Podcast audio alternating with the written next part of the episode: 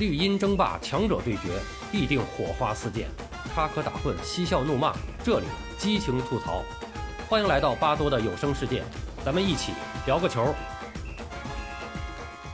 朋友们好，我是巴多。北京时间十一月二十五号啊，今天下午，二零零三赛季中国足协杯决赛打响，最终呢是上海申花啊，凭借老将于汉超的进球，是一比零取胜山东泰山队，最终夺冠。呃，泰山队呢是略有遗憾吧，无缘四连冠。呃，从赛前的这个形势来说呢，泰山队是联赛亚军啊，手中已经是稳稳的攥着这个亚冠精英联赛的附加赛资格。呃，如果拿下足协杯冠军呢，就直接进正赛了。而这个上海申花队呢，由于联赛后半程这个状态啊有所起伏，最终呢是获得了第五名。他要想进入明年的亚洲战场，那这一战是必须要拿下的。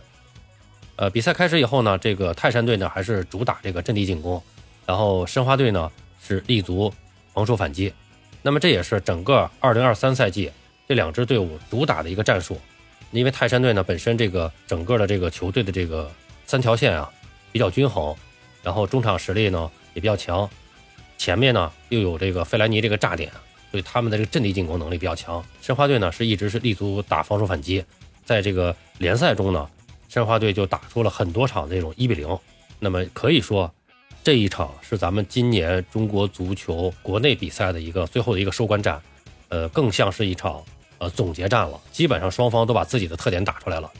呃，比赛的第十二分钟，申花队前场断球以后呢，在边路打出配合，于汉超是送出传中，中路跟上的巴索戈是射门打飞。第十四分钟，费莱尼在禁区内接球回做，廖立生是禁区外迎球一脚搓射，这个球呢稍稍砸高了。第二十三分钟。泰山队开出前场任意球，鲍亚雄出击没有碰到皮球，费兰尼头球射门被挡。随后呢，这个费兰尼呢是向这个裁判啊申诉手球，主裁判买买提江呢在与 VR 交流以后呢，认定是不存在手球犯规。第三十八分钟，于汉超倒三角到弧顶，阿马杜禁区外是大踏步的助跑，一脚远射打偏了。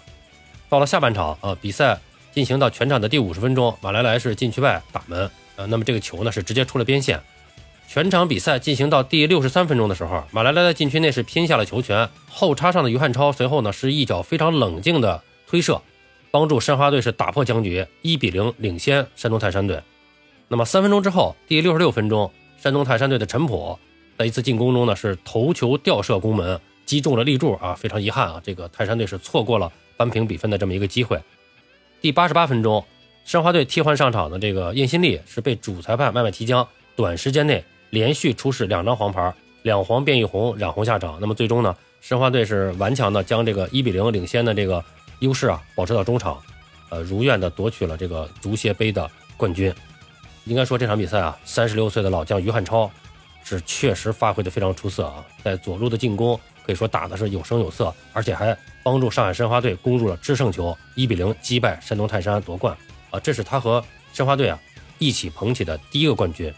在比赛之后啊，他也是非常动情的，就是表示啊，说这个冠军也非常特别。每个球队都有里程碑式的比赛，希望这个冠军能够给全新的申花队带来一座里程碑。希望这支年轻的申花未来能够创造更多的辉煌。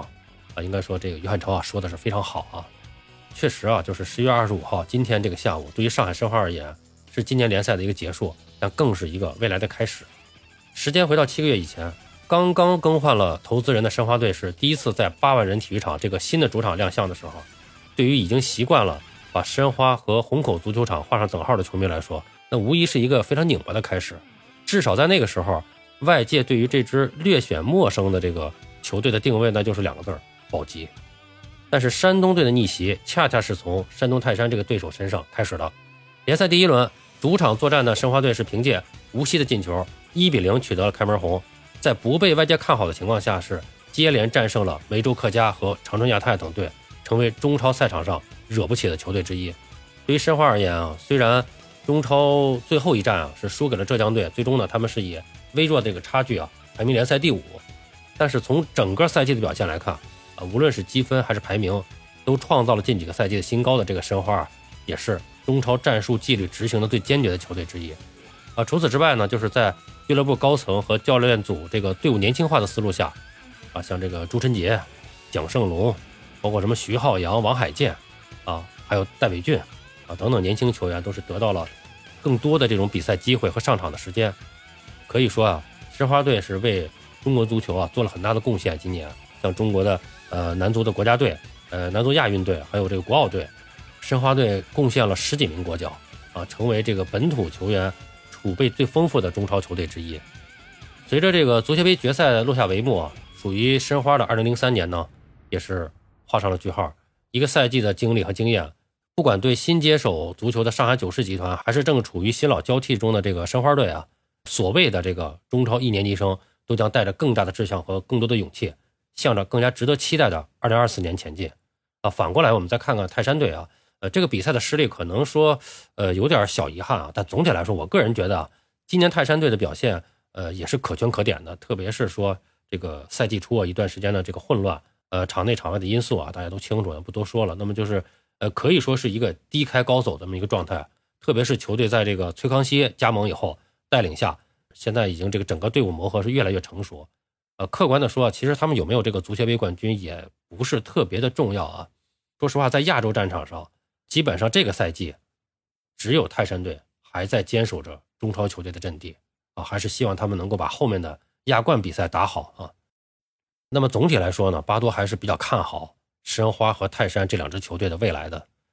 呃，回到咱们这场比赛啊，就是从咱们这场比赛的具体情况再来说说泰山队的情况。就是赛后呢，这个崔康熙也是直言，决赛呢就是谁先进球谁能掌握主动，并且也表示说多名球员的缺席确实是影响了球队的发挥，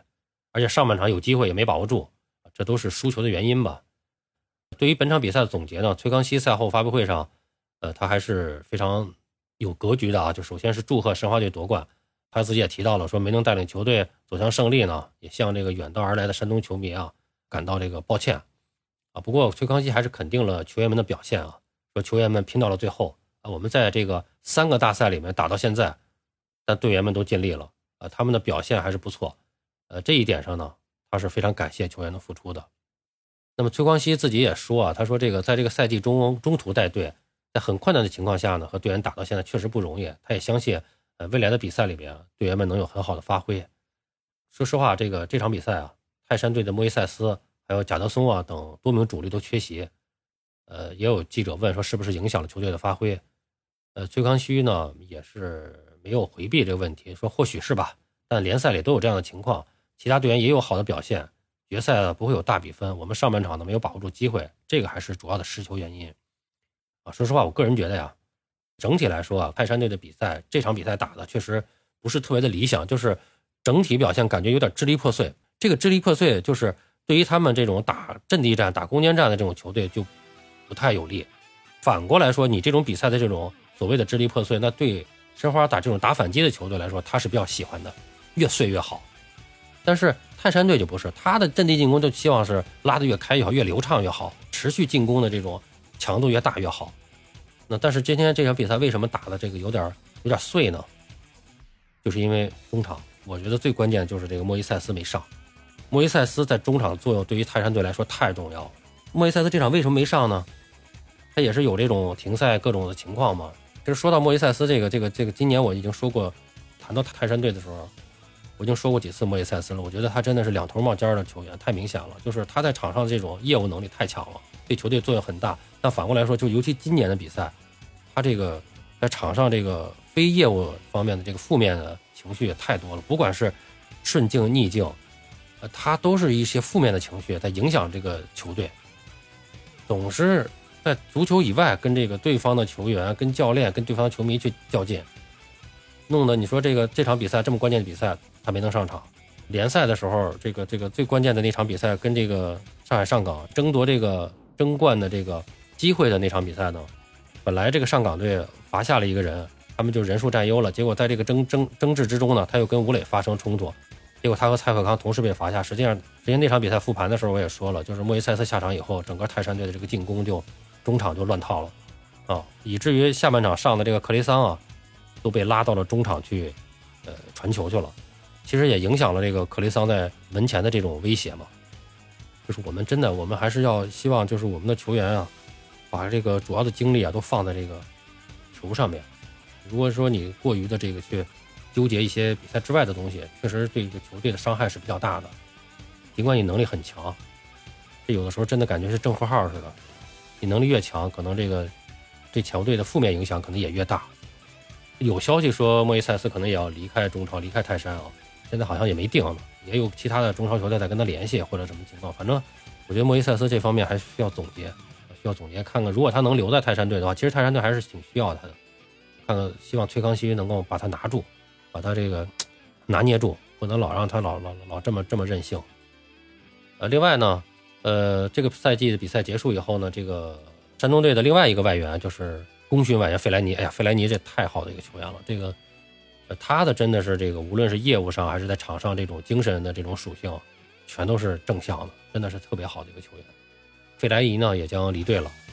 后来，这个也有记者问这个崔康熙啊，就说未来泰山队的进攻是如何应对的时候呢？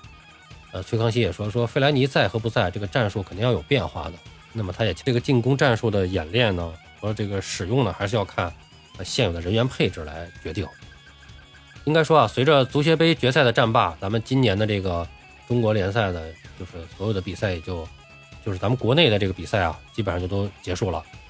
那么足协杯的这个冠军呢，是尘埃落定。那么下赛季中超联赛的洲际赛事，也就是亚洲战场，这个名额分配的情况呢，也算是尘埃落定了。